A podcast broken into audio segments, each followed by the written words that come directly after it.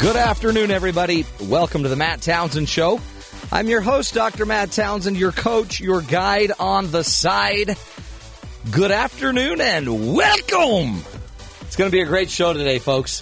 Today we are talking ab- about your your spouse, your many, many, many ex boyfriends, your many, many, many ex girlfriends, your your ex spouse Oh, all things challenged in relationship. Every human being you've ever met that is a Mm-hmm. little bit relationally challenged, today is the day.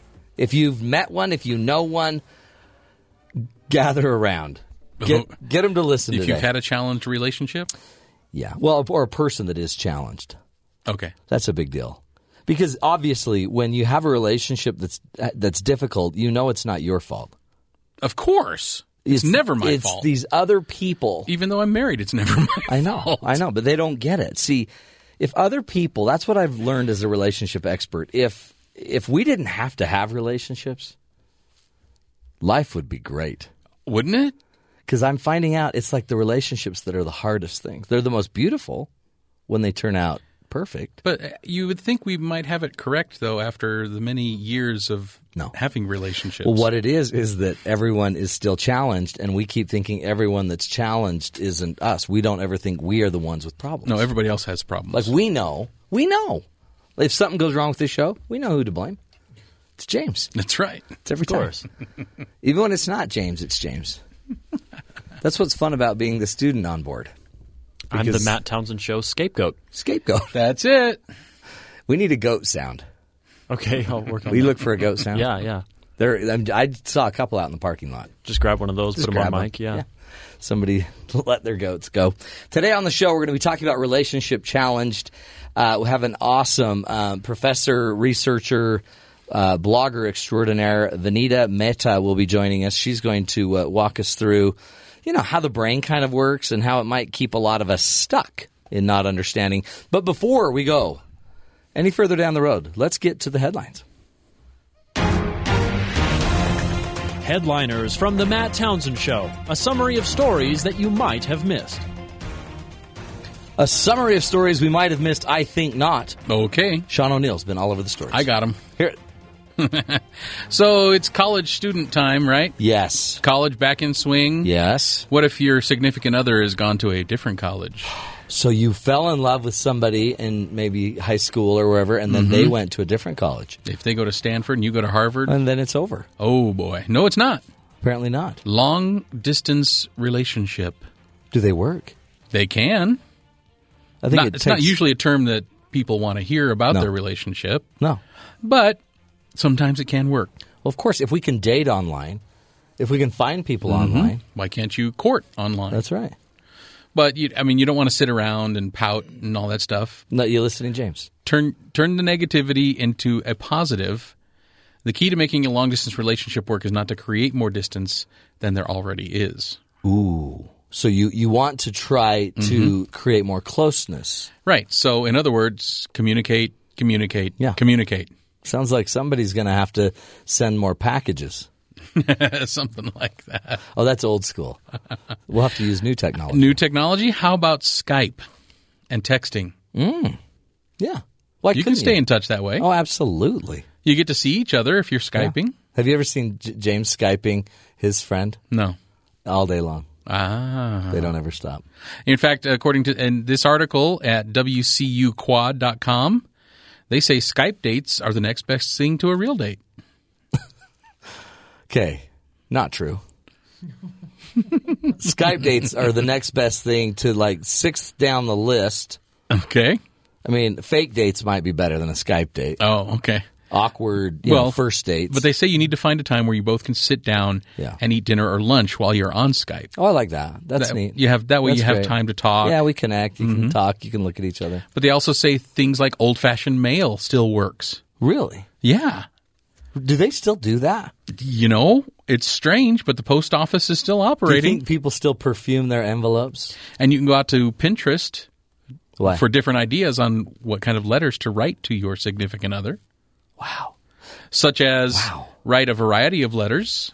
You can direct the person on when to open those letters, like Ooh. open this when you're sad or open this when you're homesick. Yeah, no, my wife did that when I was when I went Mm-hmm. on an LDS mission. Okay. But you know, you know, I, we, But of we course- would have- skyping I guess would have been great. back then. Contact, you know, yeah, I mean, it That's- seems seems important. you know, being in the same city in the same vicinity would Mm-hmm. be a good idea. So The, by the way, the goodnight kiss Oh. on Skype.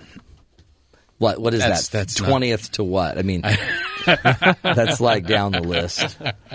Doesn't mean you can't do it. Kissing your, your screen. Yeah, Although there are good aspects to being in a long distance relationship, according to this Like? article, like prov- it provides the opportunity to learn how to be independent while in a love it. relationship. I love that, and it's not driving everything physically. Everything's not just because you're Exactly. Mm-hmm. kissing every night. Got that, James? Check. oh, mm, that Just was trying to an keep- interesting I'm answer. trying to keep him honest. Another article here that I Now he's found in an embarrassed. Indian newspaper: too many selfie, too much selfie sharing can harm real life relationships. Real, hold on. Mm-hmm. Too much of me taking care, taking my own pictures and Yes. sharing them with people Yes, is gonna, it's going to hurt my relationship. Yes. According to British researchers, Okay. people who post too many photos of themselves on social media run the risk of damaging real life relationships. People other than very close friends and relatives do not seem to relate well to those who constantly share photos of themselves. This is according to David Houghton from the Birmingham Business School at the University of Birmingham. They'll be ostracized. They're going to be. Nobody wants to hang around Kind with of. a narcissistic. Researchers found that an increased level of sharing photos of the self prompted a decreased level of support in terms of likes achieved from friends and colleagues. James, are you le- listening to this? Yeah. And they also found that partners in relationships feel less supported when people share more photos of friends than family. Wow. See, we're going to have to have like a selfie psychology, Oh yeah, a whole theory of what's appropriate when she you're taking posts pictures. too many selfies. What if you're taking selfies with your significant other? How does that? That That would be a totally probably- different study. That lifts it up. That's, That's a whole probably different great. study. What? it- Yeah. I think that's a bonding experience. Is that what you guys do? Yeah, well, that's what we do. Is that like what you did all weekend? We just took selfies. Because I saw about 400 pictures of you two. Let Yeah, me, let me take a selfie. But can I? I do want to Take say another something, one. James. When you take 400 pictures with your significant other, Yeah. it make and then you post all of them. It makes me not like you. Well, you know, I, I just thought that you would want to see that every second of my day over the weekend. Yeah. Well, you were wrong. And not Mm-hmm. last, even close. last but not least, Yes. the big relationship news over the weekend. what? Mama June and Sugar Bear. They're separating No. Oh no! Mm, from the TLC reality show. Here comes Honey Boo Boo. No. You know what? That is tragic. What was his name? Sugar Bear. Mm-hmm. Sugar Bear. That's him. Sugar Bear. Da da da da da da. uh. Wow. Sorry. How could they Too break soon. up? Too soon. They were a match made in heaven. Well, they decided to take some time apart to figure out some things in their relationship. Who gets the house by the I- train? I, don't know. Stop. I don't know. But uh, yeah, Who gets Honey Boo Boo? Mama June, she's the mother of Honey Boo Boo. Yeah. Well, I, that's just it. They they are the parents of Alana, Mm-hmm. Honey Boo Boo, Alana's her name. Alana Thompson. Yeah. June and Mike are the parents, but Mike's not the parents of the other girls in the house. So. Oh, it's devastating. She's uh, uh, Mama June says we're taking things day by day, but regardless of what happens, the girls will always be our number one priority. We we want to thank y'all for our support, for your support. Wow. I think I think what, their number one priority I thought was their food storage. Well, at least all the paper towels in the kitchen in the Didn't they dining have room. like 10 years worth of food storage. Yeah, That's something going to be like the that. battle. Who Yeah. gets the food storage? Well, that they, they, you know they were never officially married. They did have. Hmm. Oh, I I did not know that. They did have a commitment ceremony. Okay. Oh, but yeah. but it wasn't a marriage, Yeah. and um, so So really they're not even divorcing. They're no, just, they're just separating. They're just They're uncommitting. breaking up. yeah. Yeah, It's it's like a train when you just unhook one cart from another. If you if you want to use a train metaphor. Yeah. well, they live so close. Yeah. you might as well. Oh wow, tragic. It's, Yeah. it's just sad. I mean, we got to, you know, relationships. Well, are that's hard. almost as big as you know the John and Kate news that uh, when you know, when they yeah. broke up. Yeah. It's a little less big than that. Okay, I mean, they had like eight, Eight kids. Yeah, it's different. But, I mean, this is, there's Honey Boo Boo and the other girls. yeah. fighters. Wow. Okay. See, relationships are hard. So uh, they're even more difficult when you're dealing with somebody that's relationally challenged, True. which uh, what I have found in my business is basically half of all couples. The problem is everybody thinks their partner is the one that's challenged. So today we're going to blow up the myth. We're all a little bit challenged. When we come back, Dr. Vanita, Vanit, Vanita Mehta will be joining us. We're going to be walking through every kind of side, every angle about potential issues that might keep you relationally challenged. Let's figure this out, folks, and improve our relationships. Maybe we could even save Honey Boo Boo's parents. oh, we could try. Sugar Bear and Mama Jin. Hope they're listening. We'll take a break. You're listening to the Matt Townsend Show right here on BYU Radio.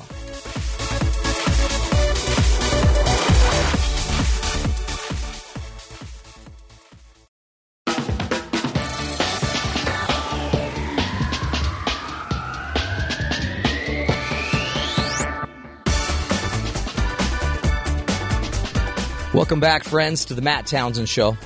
Do you feel like you are highly skilled in forming a relationship today?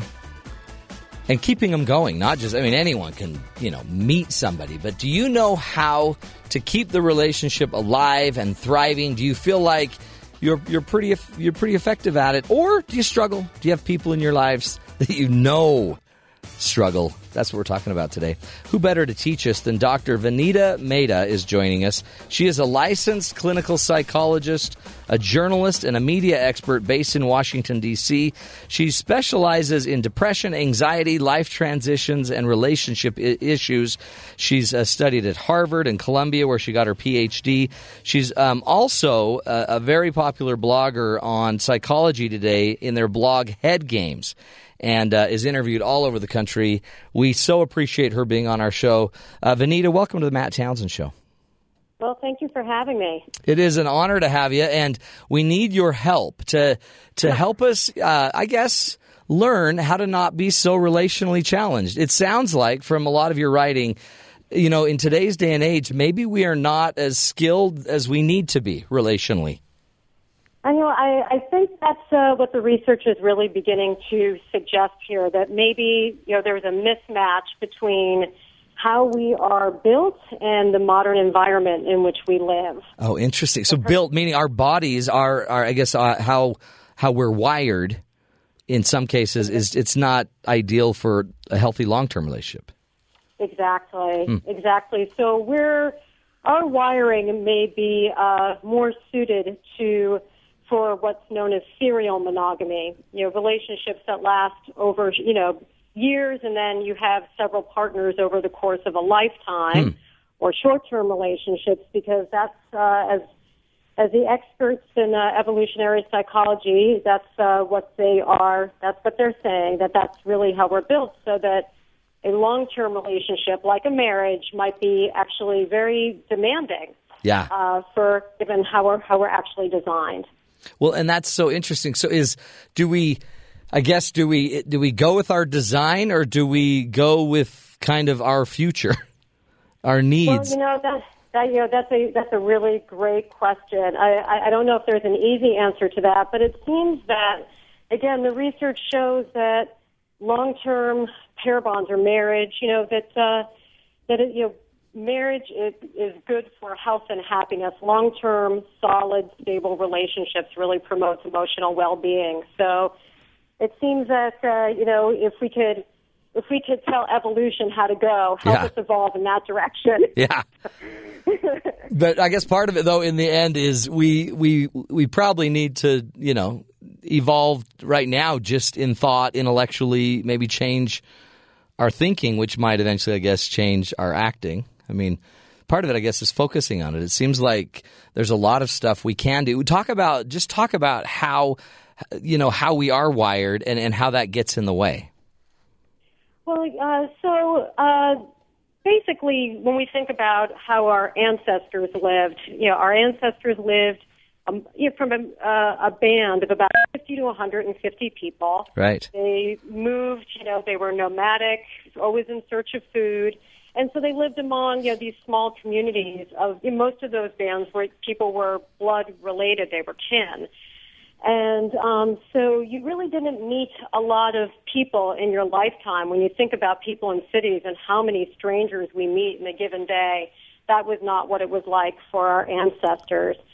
And so when you met a potential, you know, mate, Yeah. you know, to speak a bit more technically, that perhaps there was, you know, that was an opportunity you didn't want to miss out on because, you know, if we're going to look at this from an evolutionary perspective, survival and reproduction are the two big aims of evolution. So perhaps, you know, a courtship might have been sped up. um, Right. But here, you know, in the modern world, a fast courtship doesn't usually yield good results. And now too, I guess we are. I guess we're we're not nomadic. We we can establish roots, stay in an area for a long time, and we're meeting a lot of people that are going by us that aren't necessarily. I mean, that we may not even be looking at as a potential mate. Exactly. Exactly. Does that impact? I guess that impacts then what we even think is. I mean, making decisions and accurate assessments in what is a romantic situation versus what isn't.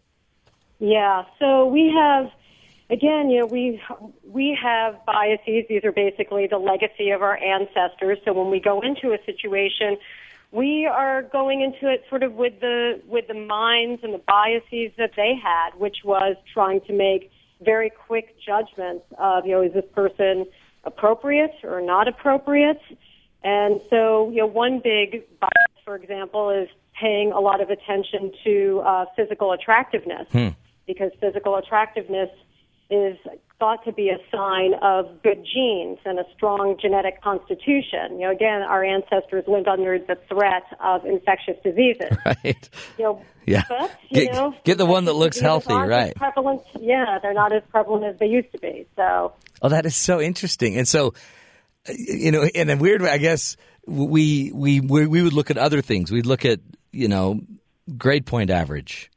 I mean, I guess other things that aren't as I don't know. That seems just as shallow. But in the end, w- we may not be a great judge for the long term. Maybe ideal for how we used to live. Not a great judge of current relationships. Exactly. And I mean, too, we have to remember that, you know, on average, the life, you know, the human lifespan is much longer than it used to be. That's true. So uh, that's another consideration. How much? Um, so, and and then that actually impacts. This is impacting how we date, I guess. Our our need to quickly, I guess, get to get serious, maybe marry a little bit faster. A lot of this it might just be echoes from the past, huh? Yeah, yeah. So again, you know, evolution doesn't work so neatly, or uh, you know, it, it isn't uh, designed to be perfect. It's just designed to be good enough Mm, yeah. to, you know, to, be able increase the outcompete odds, right. Predators, yeah. Isn't that- So- yeah, isn't that interesting? Is it is it something like? Um, I mean, uh, when I think about this, uh, uh, there's got to be more. There's got to be dozens of of different uh, uh, uh, biases or or other things, instincts. in- You know, I think you called them evolutionary instincts, things that are driving us. What else is driving us to maybe, you know, not be thinking as straight as we need to be? Well, you know, another interesting bias uh, on the part of men is to overestimate uh, interest on the part of a woman. So, so you can kind of see this even in life at a party, or if you're at a bar or a happy hour and you're talking to somebody. Uh, the research shows that men tend to overestimate uh, sexual interest from a woman, but women tend to underestimate the level of uh, commitment in men. Oh, Uh, interesting. so yeah, but evolutionarily, that would have been you know those that's a great bias to have because for men they don't want to miss out on a potential mating opportunity, Sure. and for women they don't want to. Uh, you know, it would be a very big mistake to mate with somebody who wouldn't be around for you know, the pregnancy and and uh, beyond with with uh, rearing a child, so that those resources to help raise the child would would actually you know come through. And then they end So- up impacting our relationships with the creepy guy that thinks everybody at the bar wants to take him home. And yet, and, and and then the, the the girl or the woman you may be dating that never believes you're really in very far.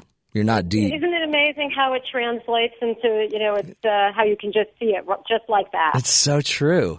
No wonder, no wonder men women look at men like you are so creepy. I am not interested in you. stop calling. Stop. That's texting, right. That's right. Oh wow, that is that. See, it's funny because we we we laugh about it, and yet it really causes a lot of problems. Um, even maybe just, and maybe that's even leads to even you know sexual harassment or discrimination, or I mean, other interesting dilemmas we're facing. Yeah, I mean, it's uh, you know, it's hard to. It just may be one of these things where it's hard to gauge. I mean, when you think about it, I think a really good example of one of these evolutionary mismatches is is uh, you know that we crave sugar. We like sugar so much, and it wasn't very available to our ancestors, right? Mm, Yeah, right. They, you know, aside from like honey or carrots, where were they going to get sugar? But today, it's it's really hard to avoid sugar, and so we don't, you know, we humans, we just don't have a very good break that tells us, you know, stop eating sugar. This is too much. It's toxic. And in the same way, we have these psychological biases where we just may not have that break to say stop, Right. but we have to work at it. Right.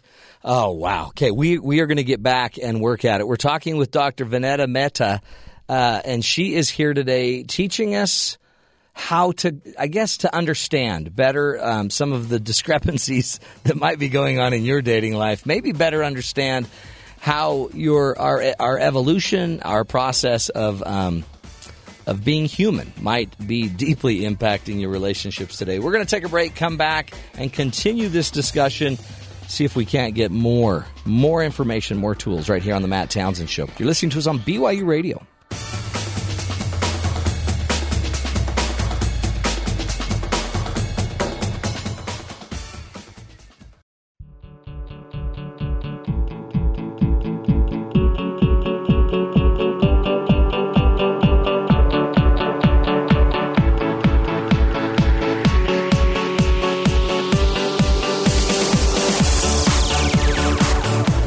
Welcome back, friends, to the Matt Townsend Show. Today we're discussing how maybe we are wired to be, I don't know, a little relationally challenged. How about that? You have people around you that, you know, maybe don't seem to quite get it. Have you ever had a guy try to pick up on you uh, and he just wasn't getting the point that you weren't interested?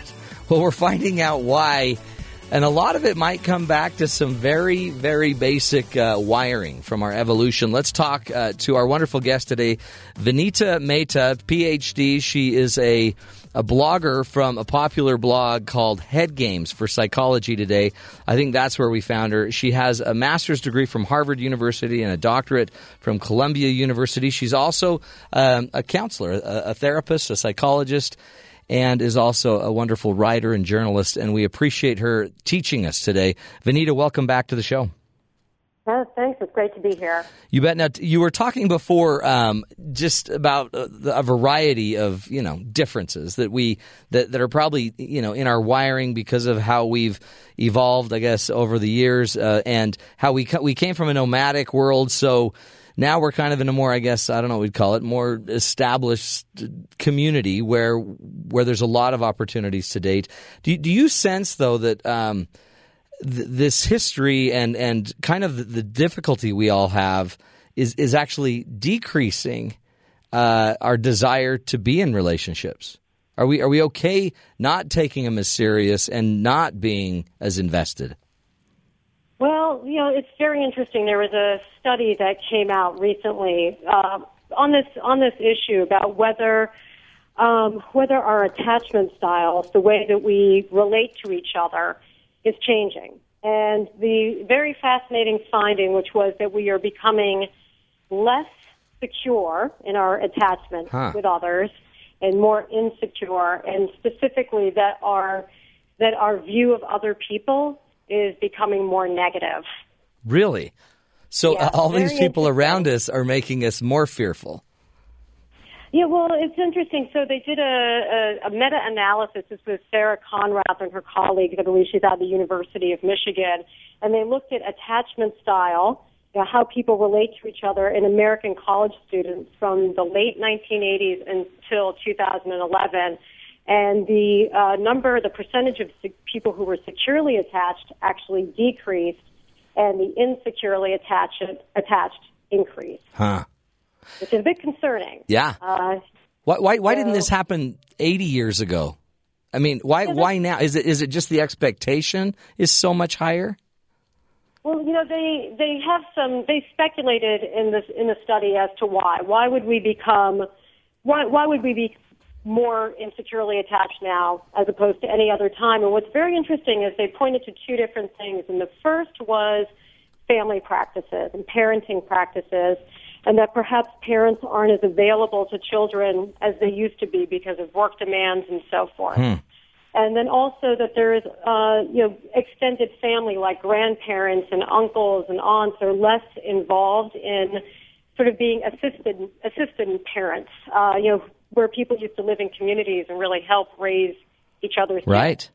Well, that's and, And, uh, that's wow, that's real because the the the attachment style uh, as a theory is talks about how we are raised in a safe environment when we're younger kind of is what leads us to have a certain type of attachment. it lays the foundation for Yeah. our relationship, you know, with our peers, with our, you know, romantically, even with our, you know, there's evidence that even with friends and colleagues, it's just the, it becomes the prism through which we relate. And that's scary because so and and overall we are more or less actually trusting of other humans. So we're kind of Yeah. we're all kind of looking out for each other and and, and, and afraid. It's we're not as Yeah, but open another- probably. Yeah, that was the uh, disturbing part of the of the finding. I mean, it is a worrisome finding. Yeah. you know, to think that uh, you know, if you it used to be that if you walked into, say, you went to a college party and there were a hundred people there, more than half would be securely attached, or just around fifty percent. But that number has dipped. wow. So yeah, significantly, statistically significant. Well, and then this kind of becomes a tradition of the fathers thing, right? So if my parents, you know, were a little more detached, uh, then I might be a little more detached. And I guess so now all of a sudden we're spreading this detachment. Yes. Scary. Yeah. Yeah, and you know the other the other factor that they pointed to, which is also you know very it, it is fascinating. It's uh, technology, the rise of of social media, Yeah. and the paradox that even though we live in a world in which we're more connected, that we're maybe we're becoming you know less emotionally connected to each other as a result. So you don't think that having a really good ability to take a selfie is going to pull us out of this attachment problem? Yeah, exactly. It's so true. The problem. Yeah, I think it is the problem, isn't it? Because that's it. Now we can just go every. We don't even need someone to hold the camera and take the picture. Now we just extend it and do duck lips. Yeah, stop the selfies. Oh, it's such a. It's a really weird uh, dynamic, and and yet in the end, we're the ones creating it. I- Is there a maybe talk a little bit more about um, kind of the the different styles of attachment and what happens? What is it that happens to us when we pull away? So there are four different types, and the, the idea is is that you know we all come into the world as infants, and we all have relationships with a caregiver. And the idea is is that if our relationship and our experience with our caregiver is uh, consistent and loving, then we develop secure attachment, and everything is great. That's what you want to be Right. and you have a positive self view of yourself and a positive view of others. But if you are uh, raised in an environment that's maybe harsh or inconsistent, or our parents are unavailable, then your view of self or other may become negative. Hmm. And so the other three types are fearful, preoccupied, and that's fearful, preoccupied, and I'm missing one, dismissing. Yeah, Those are yeah, the three. yeah. Dismissing. So I mean, so then all of a sudden, I mean, to me, that is that's that sounded like my client base right there. And then all of a sudden, there's a lot of fear, right? A lot of people that aren't even ever engaging; they're just busy living life, being successful, and then others that just outright dismiss relationships or people. I find that I tend to see probably, you know, it's, it, they're dismissing because they're more avoidant. Yeah. And I find not to be in therapy as much. Yeah, they're just they're just they're kind of done. Yes, they're sort of like, I'm not the problem. But the, exactly. But So, the the, ir yeah. the irony is too, and you see this, I know, is then all of a sudden a fearful marries a preoccupied, which makes her more fearful, and the more fearful she is, the more preoccupied he gets, and it just And starts it's the just a spiral. Cycle, Yeah. And it just perpetuates. Is there a way out of it, and and how do you awake? I mean, how do we awaken the world to recognize that? I mean, this is this is this is potentially a you know catastrophe right this is you know put this out 30 40 more years we'll have a huge number of people that don't attach Yeah, I mean, this is, you know, maybe we should be thinking about this maybe as a relationship crisis or a Yeah. crisis in the making. yeah If we're going to try to replace, uh, you know, real human connections, the human spark, with uh, relating to each other online, it's just, they don't, you know, relating online is one thing. It may not translate into real life when Right. you're face to face with someone. and yet that's what we're marketing and then again a lot of people don't even know i mean it, about the attachment and this basic human need everybody has to know that that they could be grounded and connected to another human being otherwise it seems like you're just going to constantly be looking for something you'll never find that piece of just knowing Exactly. you're safe Yeah, and you know, look, your smartphone isn't going to give you a hug. No. I mean, your I've smart- tried. your- your- It doesn't work, Vanita. it doesn't. It's so cold. Uh, But maybe the new iPhone 6 Plus will. Yeah, I don't know, but they- maybe if Siri could be a little bit more, you know. Yeah, if Siri could sound more like a close friend. exactly. It, it really, I, I love the idea, though, that we do frame it like a crisis because I can only, I mean, I see it with my kids, and I think they have a fairly strong attachment with us, and they're healthy, except.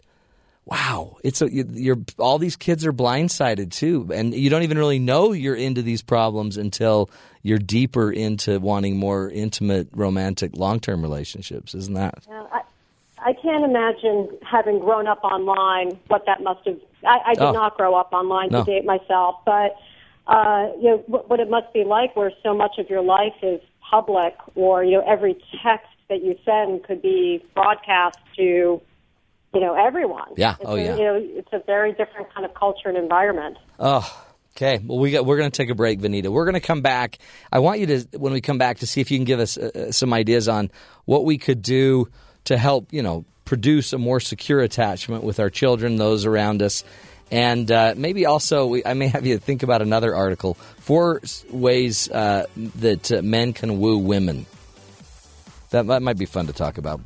We're going to continue the discussion with Vanita Mehta, uh, Dr. Vanita Mehta. Right after this, you're listening to The Matt Townsend Show on BYU Radio.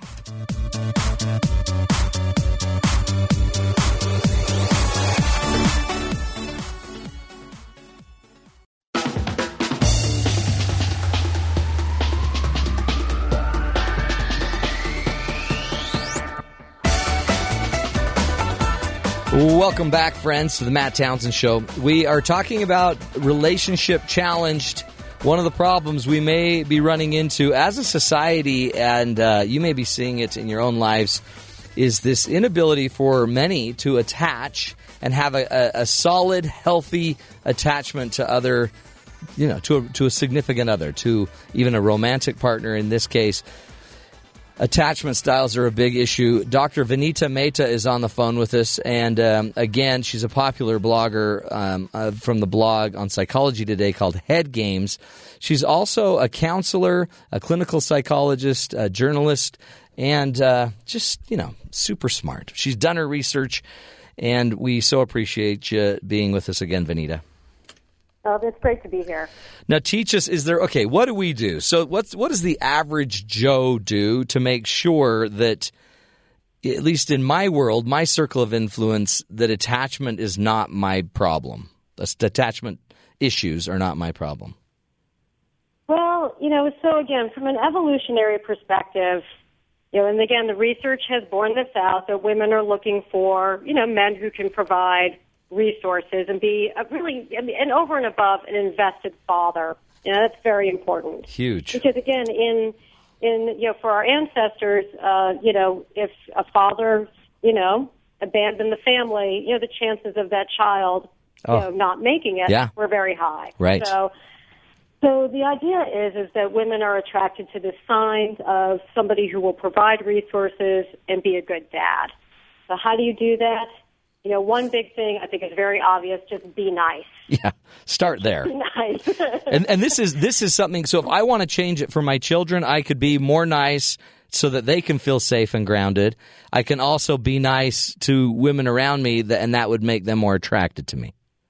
Yes. Yeah. And you know, and then exactly, and then you know, and then be nice to children and demonstrate that. I think that you know that comes naturally to a lot of men that you know who want to have kids. That it's, Yeah. it's easy, and you know that's something that you can uh, demonstrate. There was actually a study where women rated men at a at a patio bar. This was done this really hilarious study out out of France Yeah, and the the guys who uh, you know were doting on a baby were rated as more attractive than the men who didn't. really. So yes, So just rent a baby, rent a baby. take the baby out with you, pretend like you found him in the you know the gutter, and you're saving a baby. That's one way to do it. But that isn't that interesting though. It's so because it, it it does seem like uh, it almost seems like a trick. Everyone has always known that that women are looking for that, but that really is deeply wired to find a man that that does care about children and wants to take care of children. Yeah, there's something. You know, it's, I guess it's in our very you know, it's in our cellular. Yeah. You know, part of our cellular makeup. That's great. That's easy. The Yeah, hard part is so doing there's it the long step. term though, isn't it? That's the Yeah, that's that's, That's the rub. That's the hard part. That's right. It's it's the always challenge. fun until you get to take them home. That's a lot harder. Keep going. What what else would help us to make sure that I guess we're we're more attractive to to the ladies to woo the women? to woo the women. Well, another one is, you know, it's interesting. So again, women are also not only are they looking for resources and an invested father, but also good genes. Like, you know, who who's going to uh, can I pro- procure the good genes for my progeny? You know, There you can, go. Can I get my yeah? Can I get my kids some good genes here?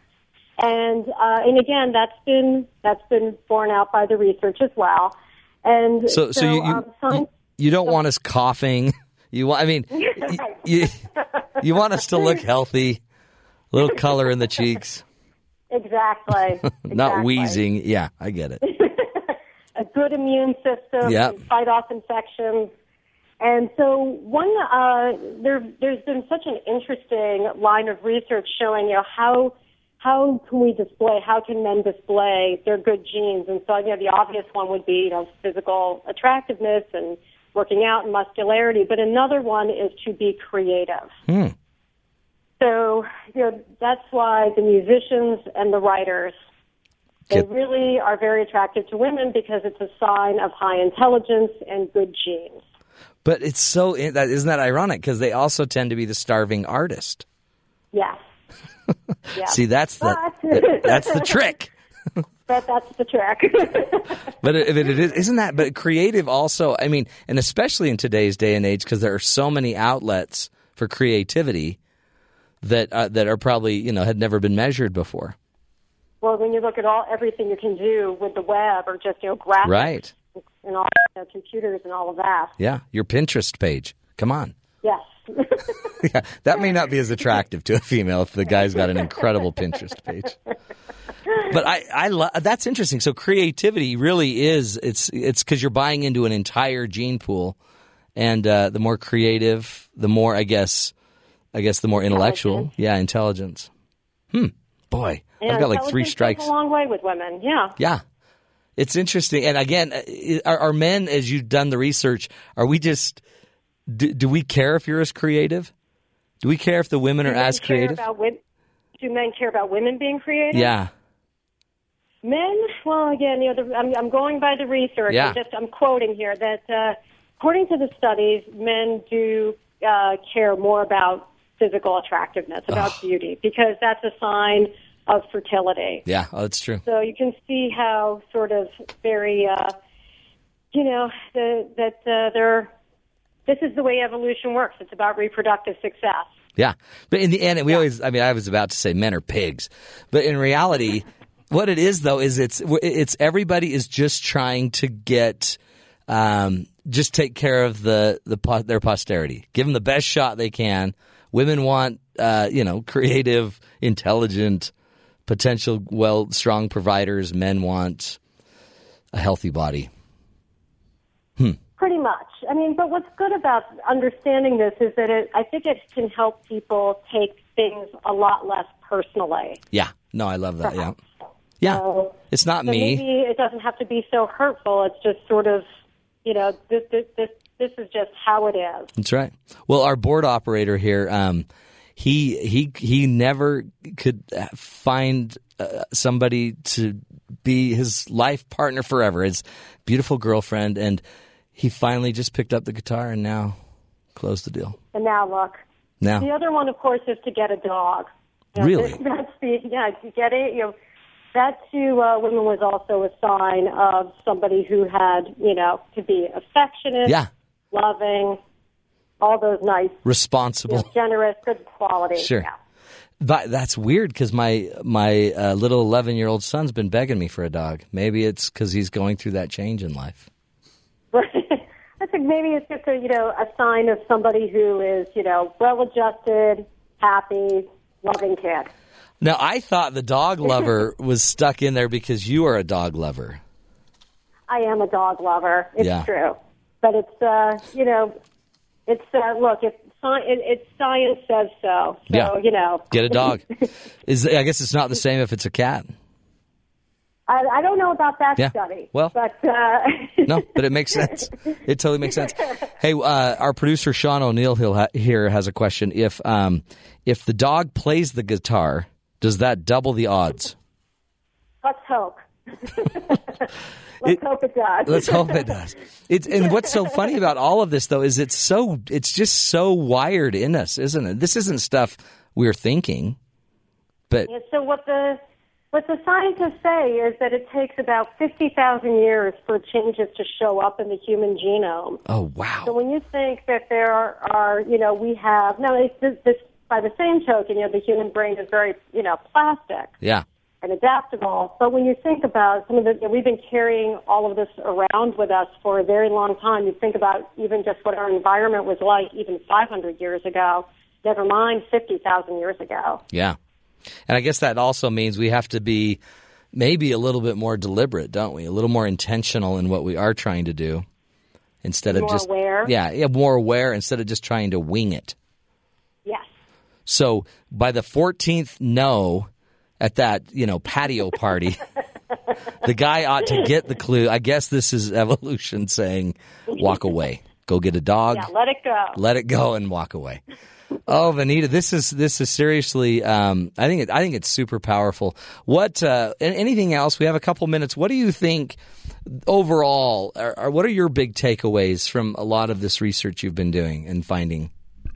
Well, I think that um, you know sometimes uh, when I see clients that there is that sometimes when people are rejected, you know, in the dating world, that there's a tendency to take things very personally, and I think that this research really shows that you don't need to take it so personally. Yeah, I don't- And that's that a is relief. just- yeah, and that's a relief. And I think too, just the importance of you know just h- having good relationships you know, with a significant other, but also just I think uh, with a community to be part of a, a you know to be part of um, a good social support network will really it, you know make you happier, healthier, and just more connected with other people. So that whether you're single or whether you're attached, you are just in a in a happier place. Yeah. And, and I I think that is such great advice too, because it- it'll, I guess, if you want to get a partner, it'll increase the odds there. But in the very least, you'll be happy. And then when you do get maybe a partner, have a family, and, and raise this family, you might be able to pass down some healthier genes and habits. and habits, huh? and habits. It's powerful. Well, Dr. Vanita Mehta, we so appreciate you. And, um, and really, truly, I think we've learned a lot. Thank you so much for being on the show. Well, thank you for having me. You bet. Everybody, go check out her website, drvinitameta.com. D R V I N I T A M E H T A com, or look her up on Psychology Today. Good stuff. Man, humans. Fun little game we're playing here. We're going to take a break, come back, and continue the discussion about uh, being relationship challenged. This is the Matt Townsend Show. You're listening to us right here on Sirius XM 143 BYU Radio.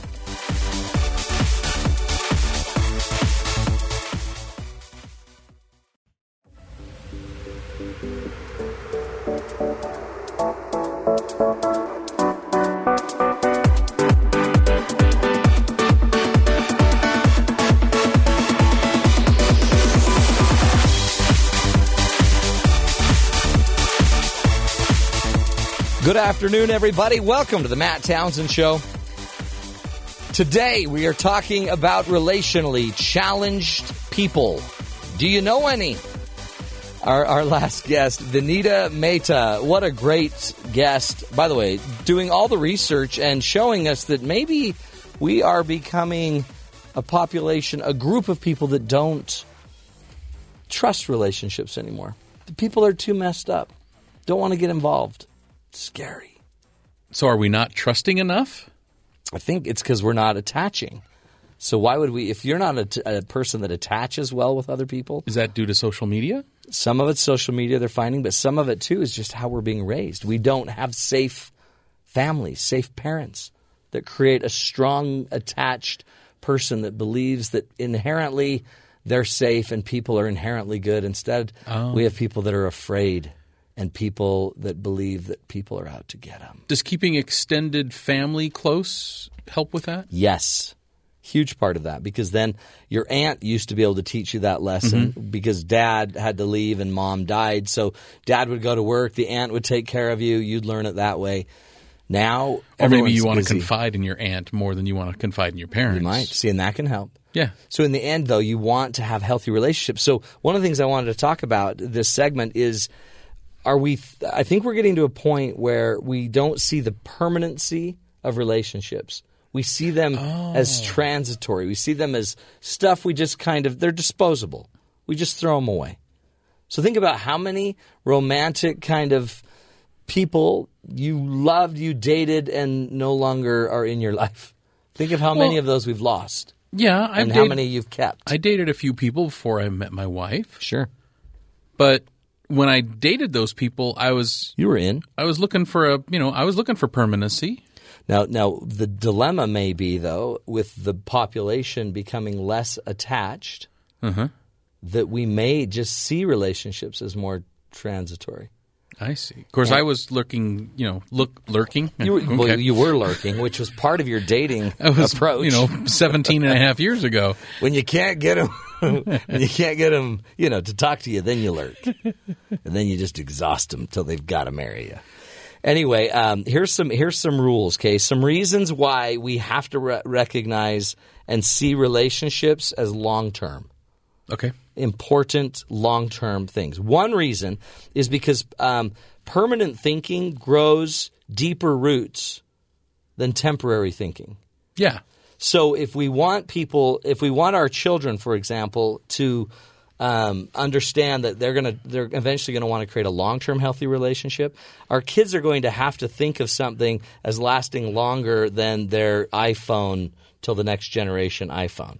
Is this something that's done by example or Part, yeah, totally. And part of it is like a father child relationship, a mother child relationship. That is a permanent relationship. exactly? Even if the marriage doesn't stay That's right. That's, there, you've still got that. That's right. You've still got the child parent relationship. and there's something that happens there that is that is important because that kid, that's where the attachment grows.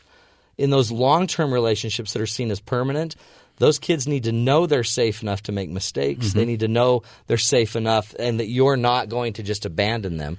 And I'm afraid we don't necessarily teach that to our kids. Okay, so let's say you have a relationship that has gone away. Yeah. There there has been a divorce, but you still have children. How do you show your children that marriage is still a good thing that you could they could still achieve something more permanent? first thing I would do is I wouldn't even make it about I would make it about my relationship with my child. So if you've divorced their mother, you have to stay attached and connected to your children. Okay. You have to keep showing them you're not leaving.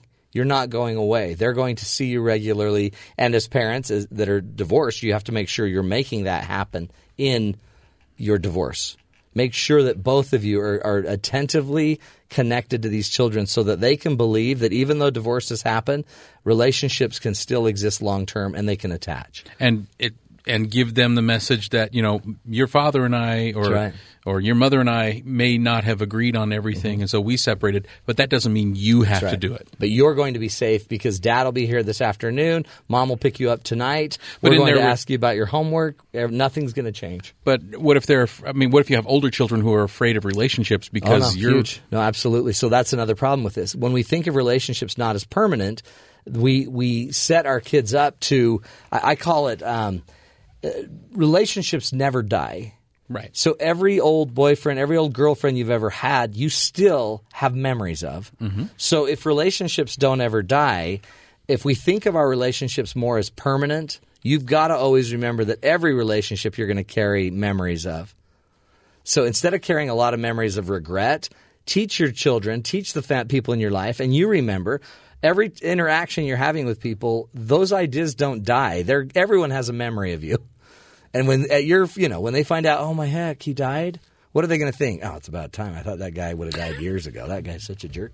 So we want to make sure that there is a permanence to every interaction you have. And in our world, it's easy to see everything as transactional because we just delete it, we sent it. How many times have you sent an email and you don't even know if they received it, but you sent it?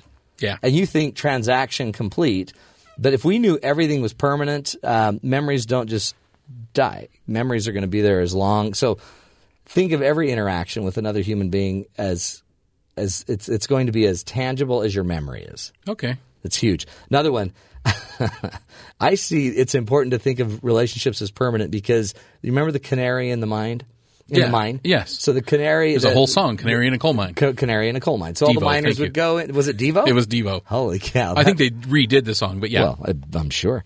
Um, relationships, though, how the relationship grows, how the relationship dies, is a sign of potential issues, potential health.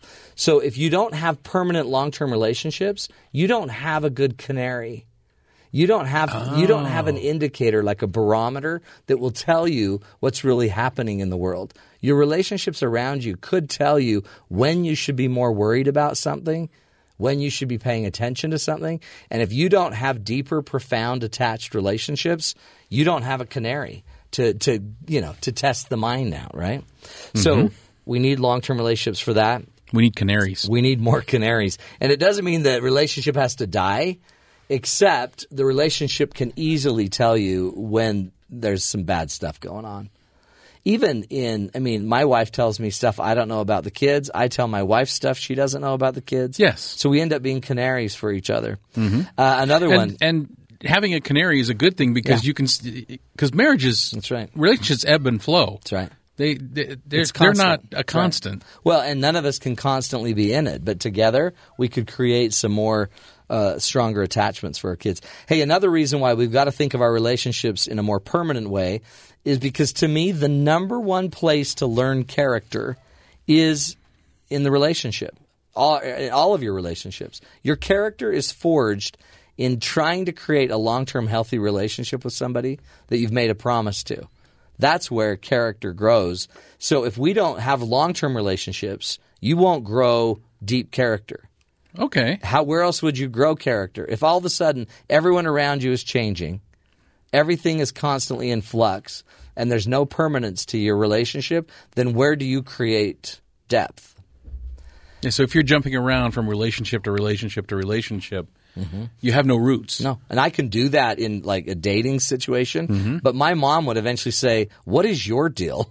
yeah why are you bouncing around so much? But so when my mom died and I didn't have that permanent relationship and I had no other permanent relationships, think of that. Think of if I didn't have family, yeah friends that are cl- constant and close, I will get no feedback in my life about my lack of character, my lack of growth. We need permanent people around us. Yet those are the people that make life so difficult. True. See, James, that's why. well that's because it's never our fault it's always their fault That's right. That's why you need us here. to help you fall and stay in love with your beautiful friend. It's not very difficult. Yeah, so It's easy. Isn't you guys have an easy, easy job. it? like we really do. And what's really funny is you don't even bring her around us, which is know. almost like you don't trust our character. I think he's smart. I think he's very smart. I think he knows that we'd probably kill the canary, which is why he's a very smart guy. We're going to take a break, folks. When we come back, Heather Johnson's in the house. She's going to teach us how we can teach our children to have healthier relationships. Great insight. Heather Johnson, right here from BYU's campus. This is the Matt Townsend Show. You're listening to us right here on Sirius XM 143 BYU Radio.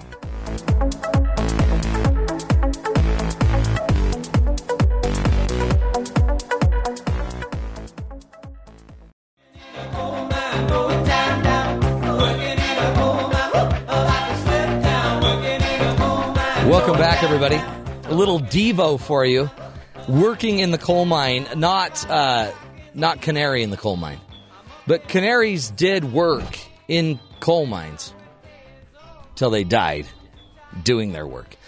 Today we're talking about relationship uh, challenges and dealing with um, you know some of the, the difficulties that come up around relationships. Who better? Who who knows relationship challenged more than Heather Johnson. That sounds that's a horrible introduction. It, it, you know, we could work on that still. We're not Yeah. quite there yet. Yeah, we need to work on that. It's okay. Uh, James, make a note. Work on that. Check. You work on my intros there, Chase. Thanks. it's because I have like 500 pages, not even yours. This is just what Sean gives me to tell everybody about you. You uh, you completed an undergraduate and graduate degrees from BYU. Yep. You've been teaching for nearly 12 years. I just hit my 12 year mark. My daughter is in your class. she is. She's And- fantastic. She says you're a red hot chili pepper. no, she actually says she says you are fantastic. Well, that is kind of her. And she would love her grade to go up exponentially with her adoration for you. There you go. With that comment, right? She really thinks you're you're fantastic. I'm trying to teach her that there's some stuff that nobody knows about. about you. Oh, well. See, I don't share that stuff with my students. But I'm going to be posting it on my website. if you want information dirt on Heather Ann Oh, if you're looking Johnson. for dirt, you know where to go. Heather, by the way, two things th- that are fascinating. She published a book, Fun or Family Fun Fridays, Mm-hmm. which uh, you know what? Let me just add something to your book title. Okay. You can have the family fun on any day, Any day, any hour, any hour. doesn't matter. yeah. So we we choose ours to be on Monday. Okay. Family Fun Mondays. All right.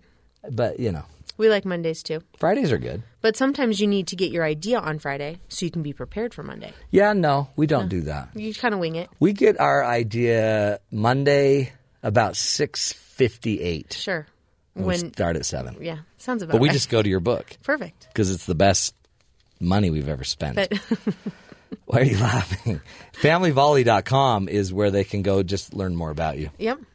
Yep. Uh, 13 years married to the love of your life, five children yes. from 12 to five months. That's not true. She's 8 months. No, she's 9 months now. Still 12 though. Good job. Yeah. She's growing. Yeah. Uh, Well, that's, you know what? That's a good sign. It is, is her first tooth came through today. really? Yeah. We're late bloomers when it comes to teeth. Well, you know But what? that one You'll poked right probably through. have them I'm- longer. Uh-huh. there you go. Hopefully. You'll have them longer. So you have all these kidlets. Yes. How do you teach them to have a healthy relationship? Well, the thing about relationship skills, which is kind of what we're Yeah. Mm-hmm. covering with kids, is that they're developmental. You develop them. So we kind of have this idea, oh, either my child is born able to, you know, They have rela- get it or they don't. Right. And that's that's not true. Now, do some kids get it quicker or easier? Oh, yeah. Absolutely. Yeah. But the greatest thing about this concept is that we can teach our kids to have healthy relationships. These are skills they develop. Now there's two key areas they're going to they're going to learn. They're going to learn from the generations before them. That's right. and See, that's that's us. important. That's 'Cause us and a- that's grandparents. I I don't know if you've noticed this, but a lot of kids have seriously messed up parents. they do. And it results in them being seriously messed up when it comes to their we hand it relationships. down, don't we? We do. And then we then we act amazed. right. Like, oh man, Who taught you that? Or where did you learn that? Yeah. They learned it right in our own four walls. That's right. So they're going to learn it in two places. The first is going to be those generations before them. The other is going to be certain given situations that they have to be involved in. Day to day life. That's exactly right. And exposure to those different situations. So, as parents, if we can keep that in mind, even just jumping into this, realize that they're they're mimicking us, Mm-hmm. right? And also that the more we can expose them to as far as healthy, good relationships and situations, that's what they're going to learn from. my favorite memory is sending my children, the ones that don't want to go, to go back like at McDonald's and get like if they want an ice cream cone Oh yeah, because they're terrified. right. And I'm like, it's just McDonald's, It, she's a person but just that's like you. that's an interaction. It is. and that's where that's where they learn. and we have to fill their lives with those interactions. That's great. Teaching them to, you know, ask for another ice cream cone or approach someone of a different gender and ask them, Oh, for- yeah. Mm-hmm. whatever it might be, age appropriate and situation appropriate, we've got to put them in those situations. By the way, James, are you listening? Yes. I, I'm not asking that because you need it. Oh, of course. I just think it's important. This is important for when you raise children. Just in case. okay. So once we've done that and we, we recognize how much they're really looking at us and how much we, you know, it's just like when we've talked about giving our children challenges. Yeah. We've got to give them social situations to learn about relationships. We've got to put them in Right. those Oh, yeah. situations. And so after that, we're going to we're going to start doing a few things. The first thing we're going to do is we're going to focus on building their self-esteem. Now, I recognize there's a lot of literature on both sides. This is like a battle. Do we help our kids with their self-esteem or do we not? Yeah. I am pro helping Oh yeah, help them help their help your children at a very young age build a, build a strong steady belief in themselves that that, they are powerful. They're they're good. That They are are. decent. mistakes are simply that that Yeah. they're not defining even more than that that they know who they are based on who they are not on how they look not on what society tells them we've got to give them that self-esteem now our research shows great things it shows that kids with a healthy self-esteem a strong self-esteem and self-image are better at handling relationships they have healthier relationships Because you'd always think ah, they're just so into themselves. They're not. We can maintain healthy relationships when we have a solid belief in who we are. On the flip side, kids who struggle with their self esteem have a really hard time in maintaining relationships. That's right, because you don't want to build someone else because you'll take it away from yourself. That's exactly right. And Hmm. we don't understand. And whatever what the other person does is constantly defining us Yeah. instead of us already understanding who we are. That's huge. So, regardless of the changes that we're facing throughout the world, whether it's technology, which we'll move to, Yeah. whatever's happening, we want to focus first on building that self image so that our kids know who they are. And you build that by just reassuring them, by pointing out that they're they're not a thing, right? They're not their Right. call, they're not their job, they're not their That's exactly touchdown. Mm-hmm. right. And it comes from what we say. It comes from how we treat them. Are we constantly judging and belittling? That's not going to help build a Are we are we self-esteem. asking questions like, "Why did you do that? That was dumb. Don't do it. that again. was dumb." That's not going to help them, Yeah. right? We want to ask them instead questions that help them explore, sure, why they did things, but also in turn help them understand that because they did it, they're stronger, Mm-hmm. whether it worked or didn't. yep. Or even ask them. So, how do you feel that went? Right. And let them assess and then kind of tell So us. and even talk if us you through it. scoped it, like go up and ask them for your uh, for your ice cream cone, Hmm. and then when they come back, sit down and like debrief it. How did that go? What were you afraid of? What were you feeling? Did Sure. you get sprinkles? Stuff like that. And ask before and after. You know, you saying that. My dad used to do this thing, and it fits in all day, you know, with what we're talking about. But when I got a little bit older, we used to walk in public places, usually the grocery store. Yeah. And I can distinctly see us sitting next to, the, standing next to the eggs, and he'd send me to go get eggs, and he'd come up next to me. And if there was someone about my same age, a boy there, he would give me just the right nudge to where I'd lose my balance and had to grab on to that boy To that boy. to that wow. point because I had two options. That's It right. was either fall, Fall kind or of, grab the handsome boy. or grab the boy that was standing there. the And victim. Let's call him. that's exactly right. And it taught me, as silly as it sounds, I remember the red face. I mean, and we laughed and chuckled, but it was such a great learning experience Yeah. to be able to say, "Oh man, I'm so, I'm sorry," Yeah, and I sorry. really wanted to say, "Man, my dad did that to Yeah. me." But, you had to fi- you had to find a way out of it. Right. And those experiences, you know, the opposite sex, all of that, they really help us grow They and do. develop. We've got to do that. So what you're saying is push your children Push, push them. gently, nudge Gently. your children onto opposite sex children. And it happened. Lo- It's weird, but yeah, I guess it the way worked. you said it was yeah, it weird. sounded really Yeah. weird when it came out. But we can Oh, do that wow. in lots of ways. I mean, I even agree. just encouraging relationships and conversations. The recovery is really what mattered. You had to recover right. from it, and by recovering, that's a great skill. right, right. It Yeah. helps us. It helps us to to learn to talk and, and do those things. So you've been talking today about really this changing environment we're Yeah. in. And we can't do this with kids without acknowledging technology. Technology is sing- can s- single-handedly destroy Oh. our children's ability to have a healthy relationship. I mean, it really is. It does. Everything. It does. Timing. I mean, what they even consider a relationship. Right, it changes. So here are some stats for you. Last year, a study came out that said children who were born after 2005 watch 35 hours of television a week. What? That is not including tablets and computers. Oh, video man. games. So if you think about that, that is a full time job. We've just said 35 hours plus the tablet, we've just said that kids essentially have a full time job when it comes to technology. Watching TV. Right, watching TV. So here's the hard thing. That limits, first of all, time to have any yeah. other relationship, right? Let alone learning skills that they need through those experiences to better their abilities to have relationships. Um, That is. If you spent 35 hours on anything, Right, right. it would be better than that. Right. Anything. Anything is really a better choice than that. Other things we know that are really hurting relationships. More television means children are more violent.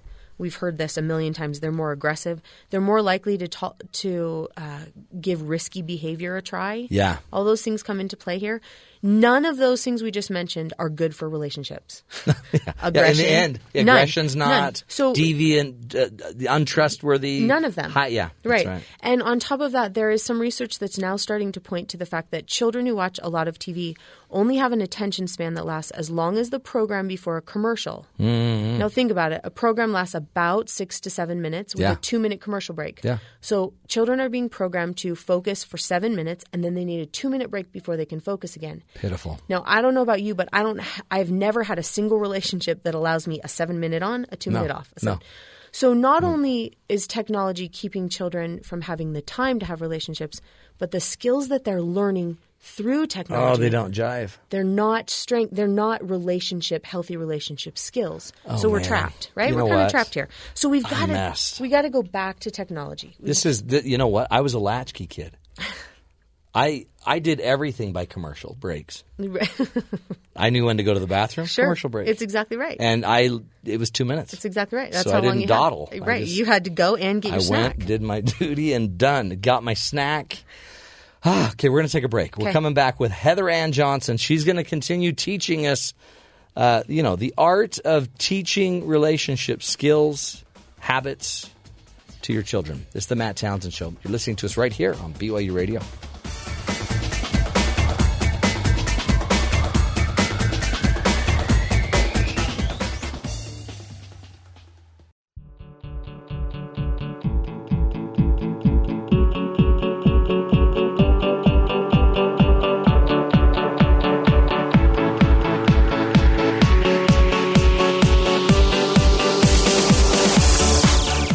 Welcome back, everybody, to the Matt Townsend Show. In the house, Heather Ann Johnson, adjunct faculty member here at Brigham Young University. She is teaching us how to teach our children about relationships.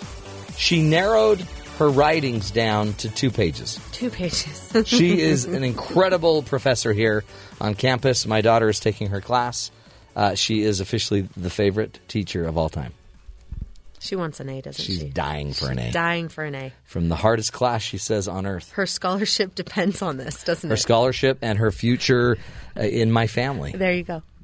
Heather, by the way, has a website. Go to familyvolley.com. She also wrote the book, Family Fun Fridays, which can also be used on Mondays through Saturdays.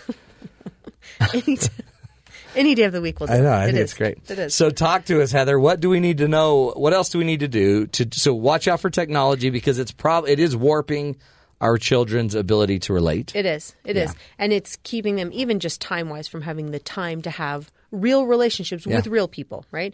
So, technology, if it's doing this, if, it- if it's keeping us away from real people, we want to take a step back and fill in those gaps that Yeah. technology is. Don't know, you think taking over. that the really the only technology that you would suggest would be the Matt Townsend show? The- absolutely. radio, the Matt Townsend show. Exactly right. Okay. Cirrus, be sure you tune in. Or any of our websites. Right. they could they could spend 35 hours there too. Eh, yeah, you could do that, but then you yeah, they'd come they out a want whole it. different person. that's that's right. So some other things that technology does. Technology hinders our ability to learn how to communicate. Yep. You've got to be able to communicate to have a healthy relationship. Well, you can you can tweet your way through life. you could try, Yeah, but it's not going to be a healthy relationship, which is what that's we're true. trying It's to going to be a little warped. right. We're trying to help our kids with. Plus, So if you lose thumbs, done. it, no one's going to watch that. That's hard. So what we want to do is we want to make sure they know how to communicate. Now communicate has a million different forms, but we want to be able to look at someone and have a conversation. Right. We want to know how to express opinions without it turning into arguments or Yeah, being rude. combative. Yep. we want to know how to listen to one another. Now, no one on the other side of that phone is is teaching us those things That's or true. that that television That's true. screen. So we've got to go back to communication and teach them those things.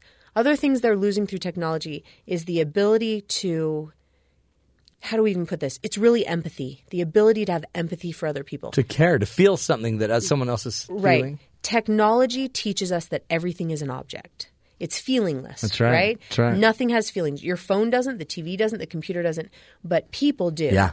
And so we need to teach our children how to have empathy. Empathy is this idea that we understand and share the feelings of someone else. That's only going to happen if we teach our children to be empathetic. I mean, imagine though, what if you because even kids today may not even babysit like they Right. used. You used to learn to be empathic with your child, baby, or with uh, with a child babysitting or raising your own family Mm-hmm. members, but now you could get to twenty five And never- not know how to connect to another right to- being. right especially with children where you need a lot of empathy and a lot Oh, of man. patience and we're seeing too a lot of this happening you know we've got a divorce rate we've got mothers and fathers working outside the home right. we've got families that are smaller so there's not as many siblings around where we have to learn empathy and we have to learn those things so in our house we play the how would you feel game Oh, I to help like with that. empathy Yeah. and it's simply just asking our children, how would you feel if? And put them in the position of someone else and have them explore it in their own minds. Well, man, I, I would feel sad, or that would hurt my feelings if that was said, or I wouldn't feel very good. Let Hmm. them explore that. So we need to teach empathy because technology is taking away That's our right. empathy. And again, I like that you point out that that's something you can learn. Right, it is. It's this is these are all learned skills. So we don't have to think it's hopeless or right. if they're 15 it's too late. It's never too late. and we should teach it to boys. I mean, we just our other guest was talking about sometimes we don't think boys do these skills, Right. But apparently, they're more attractive if they do. Absolutely. my wife says. It's true. And when we talked Father's Day too, we talked about those things to help raise a son, Yeah, right? That right. women want to marry. That's right. And one of them is we women want a man who's empathetic. That's right. We need them to understand that we have thoughts and feelings. Write that down, James. So, th- so this is really important. Other things that happen when technology kind of overrides our lives is it mutes rejection. And this is what I mean. When we're so focused on technology, we never learn to deal with rejection. It's so true. Rejection is a fundamental part of relationships. It doesn't matter if it's a friendship or a romantic relationship. You know, our kids in school or not, it, there's rejection. Our three year old playing with a friend, rejection, Rejection. Oh, all yeah. the time. And our lives, unfortunately, have to be filled with that. So we've got to teach our kids how to deal with rejection with real people. Instead of just medicating with a, a device, right. feel it. Feel that emptiness. Feel that vacant moment of Sure. ugh. And know that it's real and know that it's okay that we all feel it. A couple things we can do with that is first, if our child is continually putting effort and energy into a relationship and getting rejected, it's okay to teach them to walk away. Hmm. It's okay to say, that's not healthy, right? We're teaching not them working, the skills. yeah. Go ahead and let's find another relationship that's more conducive to who you are and what you believe Well, in. if that's a buddy, how great to learn that with your buddy when you're eight instead of with your girlfriend when you're Right. 16 It's and exactly codependent. Right. It's exactly right. So let's learn. We want to learn all these things as early as we can. The other thing parents tend to do when it comes to rejection is we tend to actually add fuel to the fire. They come home and say they were rejected, and we kind of promote that Yeah. with like a Yeah, they're a jerk. we- right or and i told you so i know our, our daughter struggled with this you know being friends with people and feeling that rejection and she'll come home and you know i want to say i I told you so. I've been telling you Yeah. for weeks not Oh, to hang I out knew with it. that Yeah, girl. right. But they've just come home so vulnerable. The last thing we want to do to help them learn to Beat 'em handle up. is to come back with an I told you so. Instead, we need to wrap our arms around them and help them work through it from a positive stance. That's great. That then helps them deal with the rejection that they're always going to face, right? And, and don't dismiss the feeling. It's come on, you'll it's be. real. It's no big deal, Right. Yeah. It's very real, but we don't want to add the salt to That's the wound right. that's already that's, already there. Good. Other things we talked about technology at the beginning, it keeps us from having time and our children having time to play or to be with our family. Yeah. So this is back to what we always cover. It seems like there's kind of those rote answers, but we can't overschedule. If we overschedule our families, we can't be together. And family time is really that schoolroom where our children learn these skills. That's right. We've got to have it. You know, back in the 50s, they, they did research and found that the things that families did the most were sit around and eat dinner together and work together. Really? And that's where they learned all the skills they needed. Well, what's funny is families aren't eating together as much No. and they're not working together anymore. So we're not we're not setting aside those experiences or that time when we can learn valuable skills. Well, and we're still sitting around. and we're still sitting around. so We're still- it's not like we're out, you know, building So- incredible buildings. Right, or doing something Yeah. different. It, it ends up being a waste of that time It's when true. we look at technology. There's other research too, which is so interesting. But when children don't have an opportunity to play, there's a new line of research called nature deficit disorder, and there's there's research that's suggesting that because children don't go outside and experience that anymore and play with their friends, Mm-hmm. that's actually the cause of most of their behavioral problems. Oh, really? And so we really need that interaction. Think of all the things you learned playing outside with your friends. Oh, yeah. Uh-huh. Good and bad, right? Don't touch that dog with the Right. funny froth around its mouth. But even little Yeah. things like when you're playing with a buddy who doesn't want to do what you want to do. So you have to learn to right. compromise. Or the girl you think is cute who lives three doors down rides by on her scooter and That's right. you hope you don't drive your bike into the bushes because you're staring at her. That's right. Whatever it might That's be, right. we've got all these things that happen.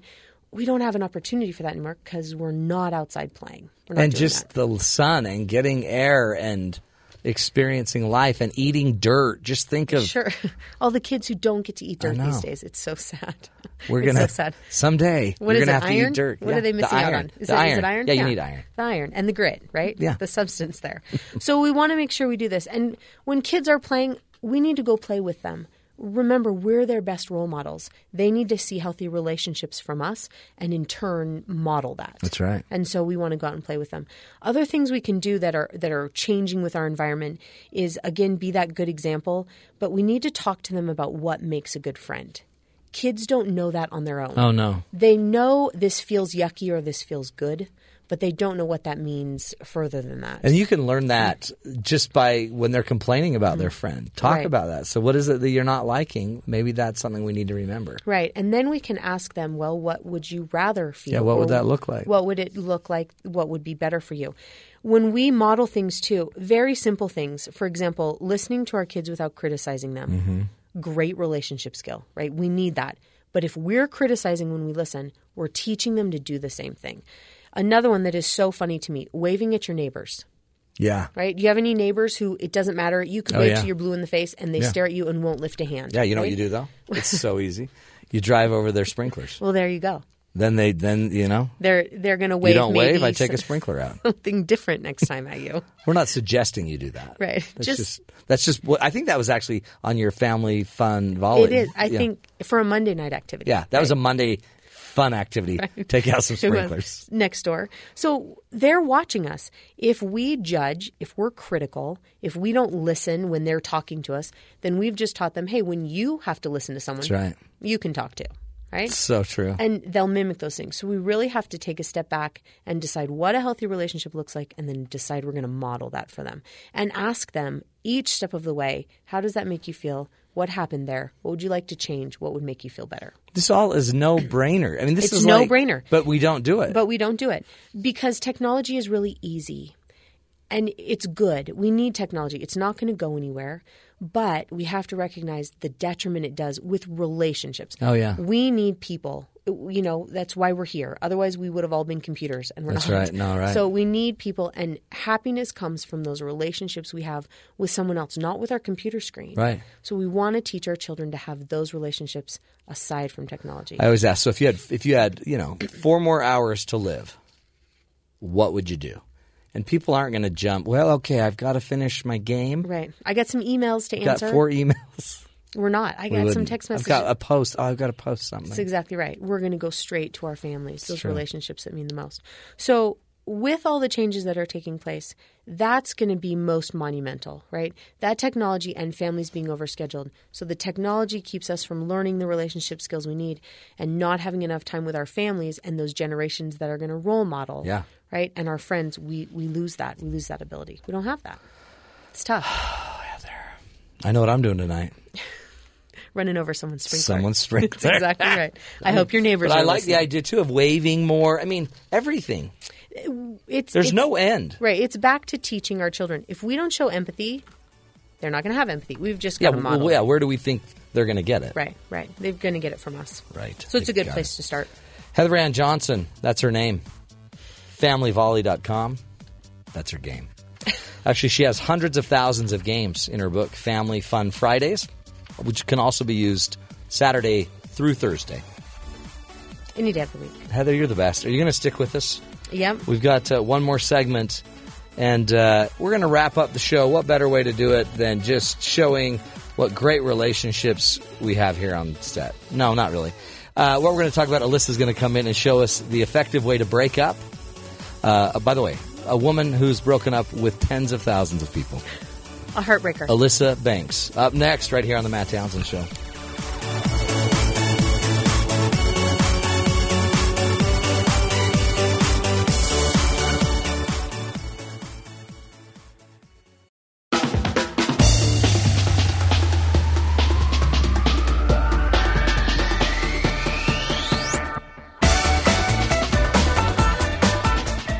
Welcome back, friends. That's the hoedown music, which means, uh, you know, time to grab a pitchfork and start tossing some hay. Hey, uh, on the show, we've been talking about the entire day, two hours about dealing with difficult relationships. And how better to wrap this show up than having Alyssa teach us how to break up with somebody? Because eventually, if they don't get it, if they haven't learned from their parents everything that Heather just taught us, if they haven't learned that and they don't know how to empathize and they don't care, then You, know. don't want them. you don't want them. So you, You got to don't break need up with them. them. Alyssa, a- again, Alyssa is a world class breakup artist No. on five countries or five Oh, continents. She's broken up with people on five continents. Alyssa, So that's fun. that's kind of there sad. you go, everybody. You have put That's together me. some um, some ways to get out of these sticky situations. Right, right. So when you're dealing with a breakup, you have to think about, you know, the location. Hold on, really? Yes. Okay. Like you can't do it in the spot that is your couple's designated spot, like your special. The kissing couch. There you go. You I mean, can't if do it you on the kissing happen to have a kissing couch, You have a kiss. Because then you couch? can't I have sit on three. that couch. You have three kisses. we can't get rid of any of our kissing couches.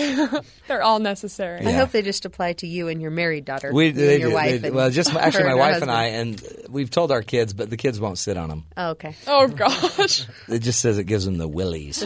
that's funny. Anywho, so yeah, you, you don't want to break up in a in a, kind of a sacred spot A relationally. sacred spot. I guess so. Yeah, that's a good word for it. Um, another thing is worrying about the timing. So you can't do Yeah. it like on a holiday No. At- or at- at- on their birthday or at a funeral. or at a wedding. Yeah, You know, yeah. the typical. See, so timing and places. location. Right. Or um, another example is a vacation. We have so Mike on the show. Yeah. I'm talking about him. Yeah. He's fine with it. Is he though. okay with it? Yeah. Let's talk about it. Um, so someone broke up with him right before he went on vacation. Wow. And then the vacation was not fun. Yeah, that's rude. Yeah. Weird. Is that? Have you ever done That's that, rough. Heather? I haven't. I broke up with someone though at school once, and I didn't wait long enough in the day, so I did it at the beginning of school, which Oh, means no. I had to see him again Oh over no. and over. you through the run day. into Oh, it. Yeah, I learned the hard way. Yeah, your timing so was timing, totally my off. timing was totally off. Yeah. Always break up at the end of the day. I know, Right. always, because then you can go And- home and- and, And On a like, Friday deal with night. it Right. on a Friday night. Then That's you got the pretty whole bad weekend. still. right. Yeah. mourn. Yeah. And then the other thing is people. You know, do you want to do it with just you and the other person? Which Yeah. I would think yes. You would think Or that. do you want an audience? No, I would do it at like a jazz game Right. Uh, with when the they're- jumbotron. With the kiss cam. yeah, Yeah. and then you just put something up there like it's not you, it's So me. so empathetic. Is that weird? Right. See, I need to work on that. So empathetic. Yeah. Heather. You definitely thought through how that would make that other person feel before you did that. the way I thought about it, it really wasn't about them. Right, right. You It's know? exactly right. It's. I mean, if you can get on the jumbotron, It's all about you. if it's good enough for a ring, it's good enough to take the ring back, there you go. right? Those are good. Uh, I mean, have you ever used any of these? no. But I do feel like Have you never? when You've never had to break up. Well, okay. When you when you have to break up with someone, I feel like sooner is better because you don't want to Yeah. linger longer and when they want to hang out and you don't really want Yeah. to Well, that's why we're doing the show right with now. them anymore. Because that gives you about a month, month and a half, month, how long? Two months before Thanksgiving. Oh, there you so go. you got to break up before Thanksgiving or Right. you're into the holidays. Right. Right? It gets iffy. And once So- you commit to Thanksgiving, Christmas, you, you got to Yeah. work through Christmas. Yeah. Well, then you got to do the new really year. do. Right. So you're looking at an extra two months. You I just don't even want. know. The time just keeps And extending. then Oh, Valentine's, Valentine's Day. Day. Ooh, so you're stuck till like March. Yeah. Right, Right. right, right. You guys got the idea. Yeah. So, um, we're talking about so we have categories of when you break up with people or Okay. how you break up with them, and the first one is social media. That's my favorite. So you can update your Facebook status and not tell the person. That's one way. See, that, Heather just taught us how social media technology is killing our relationship. It really yeah, that is. makes it It very really efficient. We don't even have the the guts, the courage, the kindness to look at them and say, "Hey, I don't think this is working." Right, We're just right. going to change a status and hope they check they Facebook see that it. day. Right. Hopefully, they looked. and they will. They, they will. But you know, they the will. embarrassing moment Eventually. is when they didn't. Right. And they don't even know you've broken up, but you've been broken up for like a month. yeah, yeah. or when all their friends say something. And what happened? Right. Or the other one is the Transformation Tuesday. So you have a picture of you and your significant other, and then you crop them out, Oh, and then yeah. you say Transformation Tuesday. Anytime you're Heartless. cropping, see that's It's that's, heartless. that's a sad Yeah. moment when you're cropping. Yeah. You know what I mean? Yeah. That's pretty permanent too. It's pretty bad. You had years together, and now I just got to crop you. Just like that. It's hard. just like that. Okay, and then the last way um, with social media, or I guess just online, there's this site called idumpforyou.com, and who knows how real it is, but Oh. you you tell them kind of about your relationship, and then they'll come up with a write up and and tell your significant other, well, they're broken up with you now. They don't want to. so be they'll with break you. up for you. Right. It's so like a you don't have middleman. to deal with it. Yeah. Just So again, fantastic right. relationship It's like- good, development. good way It's to a deal love with people. hitman. you just send A breakup them out. hitman. Yeah. yeah. We have people. Yeah, but you have to be over 18. That's great. No high school. Yeah, you don't want high school kids doing that. That's fantastic. Have you ever used that one? You know, I haven't. That haven't. surprises It's me. new. So I After thought all, for sure- after all we've done here on Yeah, the show, that yeah. surprises you. That just sounds a lot like you. it sure does. You just mail it in. You just. I mean, back in the day, we'd mail it in. You know, Right. You'd just mail it. in. Now we just send somebody else to send our text message that we can't even do, Uh-huh. let alone do it in person. right, right. But I bet it's creative. It's like a breakup. It's like a breakagram. Yeah. They just come and sing it. It makes it okay You're because done. it's cute. yeah. Okay. Um, another way, this is a more creative way. You can de- dedicate a Taylor Swift song to the person on the radio. So call the radio. The queen of breakup. Your favorite. Taylor Swift. Right, right. Your favorite radio station. Dedicate it to your significant other and then say it's over. I hate to say that's not new. We did that. That's old. that. That's old school. That's Casey old school. Kasem. Yeah, it's exactly right. They, Oh. they didn't have like breakup list. There was always like the love song list, not the breakup song. You could dedicate a song either way, Yeah, and that's so you true. could. That's the country channel. Yeah, the it could country be. channel's always a breakup song, It could be. They are or a dog hit by a car song Right. drinking a beer in a rocking chair. in a rocking chair. Always. Yeah, this is good. this is very helpful. Any others? Good. Alyssa? Yeah. So have you guys seen the movie How to Lose a Guy in 10 Days? No, Heather says she has. Yes, you have. You need. I to. don't watch you like trash. Oh, it's a good one. it it's good? not movies. It's trash. good. It's actually good? good. It is it's a good. good Will one. I cry? So she just, well, maybe. You shouldn't. If you're sensitive, I guess. I don't know. I'm You starting usually- to get really you usually empathic. I cry about a lot. no, of you're stuff. not. No, I'm Basically, not. she just tries to get the guy to break up with her. So she does all these crazy things. She goes over to guys' night. She blows his nose. She gets a love fern. Talks about how their love is dying because the love fern is dying. She's just very Oh, in wow. his face. Yeah. Obnoxious. and he won't take the bait.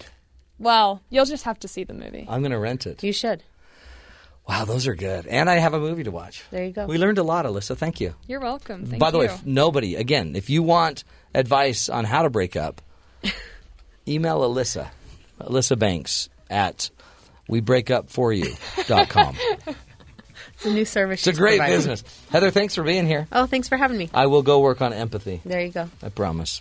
And I'm going to go watch that movie that you've recommended. Here's a quote for you from C.S. Lewis Love is not affectionate, is not an affectionate feeling, but a steady wish for the loved person's ultimate good as far as it can be obtained. C.S. Lewis, he knows what he's talking about. Hey, tomorrow, folks, we are going to look at how we can deal with people who like to manipulate others. It's going to be fascinating. This is the Matt Townsend Show. Back tomorrow. More fun, more ideas on how to find the good in life. Talk to you tomorrow.